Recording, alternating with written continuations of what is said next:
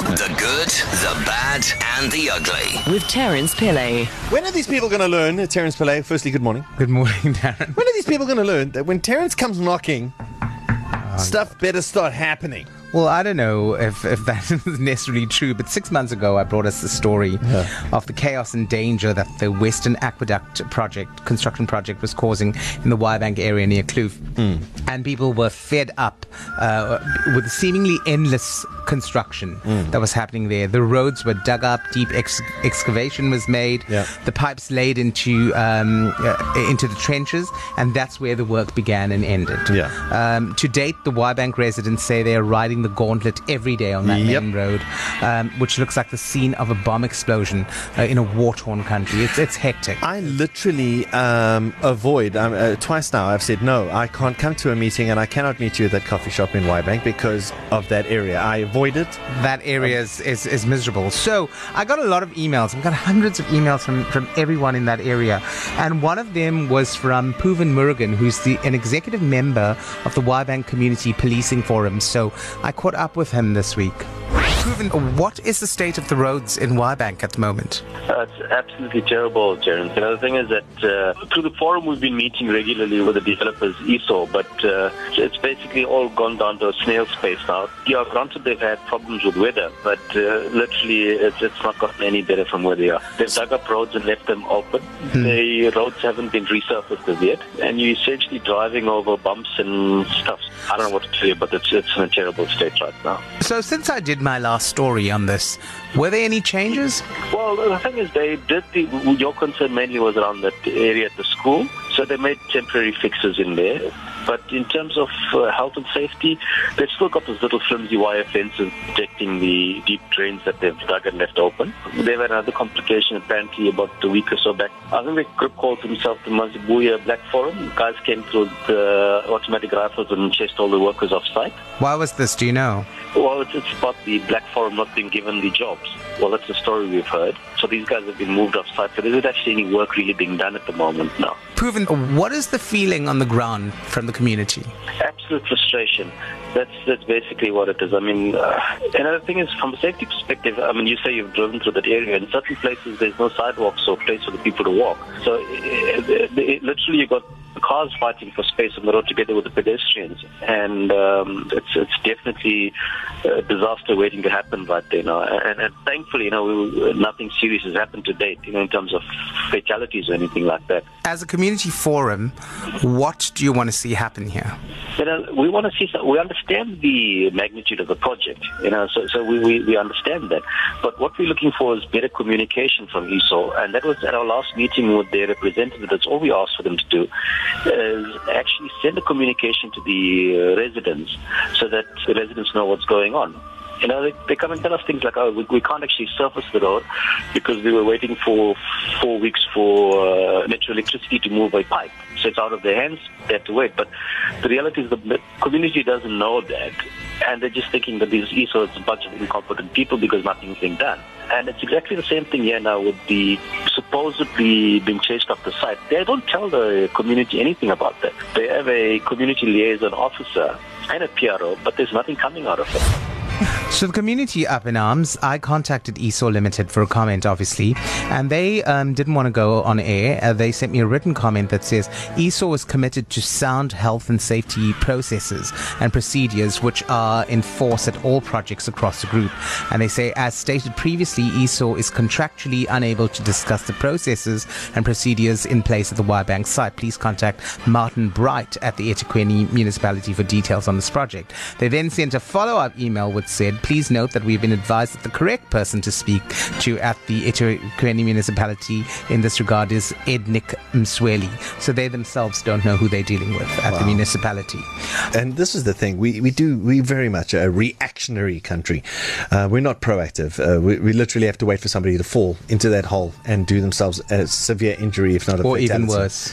uh, before something will be done. And here, six months down the line, you've been asking, you've been delving. 100%. And all we want is for these people who have been given the contract to just do their jobs.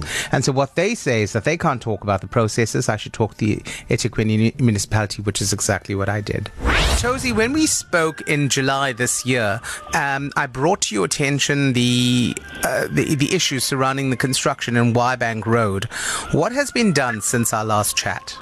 The area you are referring to is in the Kloof Wyebank area where we are busy with major construction for the Western Water Aqueduct project. There is currently a delay on the site with uh, some uh, concerns which have been raised. It's not clear where these concerns are coming from, so we want to work around the clock to minimize any delays. But I must also hasten parents to really apologize to residents as well as passengers or motorists who drive through that um, Pioneer Road, White and Kloof area in New Germany for the inconvenience being experienced. And we hope that we can really get down to the bottom of this issue as soon as it is practically possible. Tosi, I'm sure the people appreciate your apology, but what that apology doesn't do is address the fact that there still is no pedestrian walkway for kids that are walking to school down that road. There is still a single lane that is meant to accommodate two lanes of traffic with no stop and go.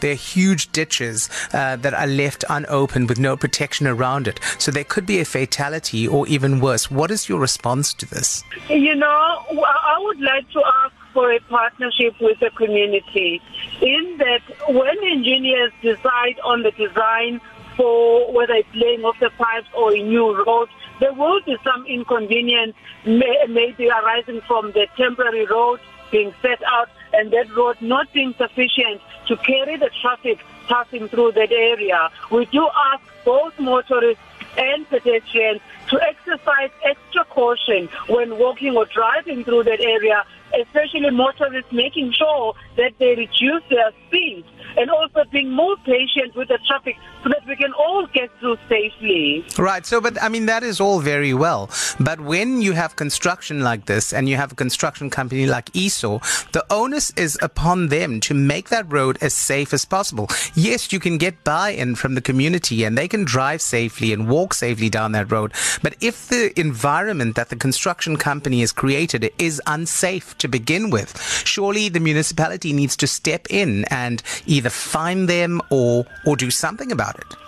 Well, we really have to enforce the law, but also, as I said, calling for a partnership and an understanding. I personally drove through the area myself to, you know, to make sure that I know what I'm speaking about. I saw some very deep excavations that were done uh, by the technical team in that area, and we have asked that all uh, sort of danger posing areas be cordoned off appropriately and also warning members of the public to keep away from such areas. So basically, the buck is being passed from one person to the other. Seems so what. I did was, no one's taking responsibility. So I looked in detail into the Occupational Health and Safety Act 85 of 1993, Mm-hmm. which the municipality and the construction company should be adhering to.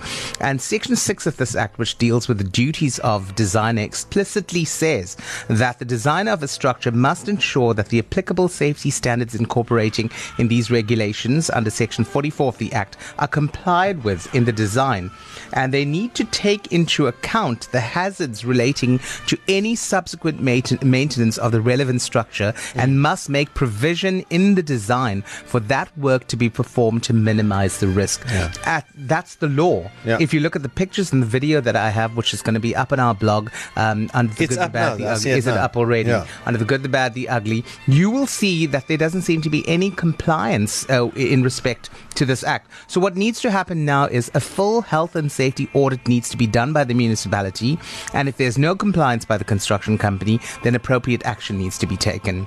My investigation has yielded that this construction company is indeed certified with the South African Bureau of Standards, SAB ISO 9001 certification. But what I would like to know is what the standing of the certificate is at present. And the residents would also like to know, um, you know, if the terms of the tender has have been met. Uh, so I may have been just one person jumping up and down with this, and you know, uh, people might seem it might seem like it's a tantrum, but there are now hundreds of other people who are now Yeah. jumping up and down, and that becomes a movement. And at the end of the day, all the residents want for the area is is that the person who is being paid to do the job to actually do the job. Yeah, try to finish it if you can. Yeah. well, if you if you want to know what Terence Pillay is jumping up and down about, once you see the pictures, you will completely understand. When you see all those cars and pedestrians have to use that one route every single day, it's quite ridiculous. Go and check it out. It's on our website, ecr.co.za. Click on the good, the bad, and the ugly. Thank you, Terence. Thanks, Darren. Breakfast.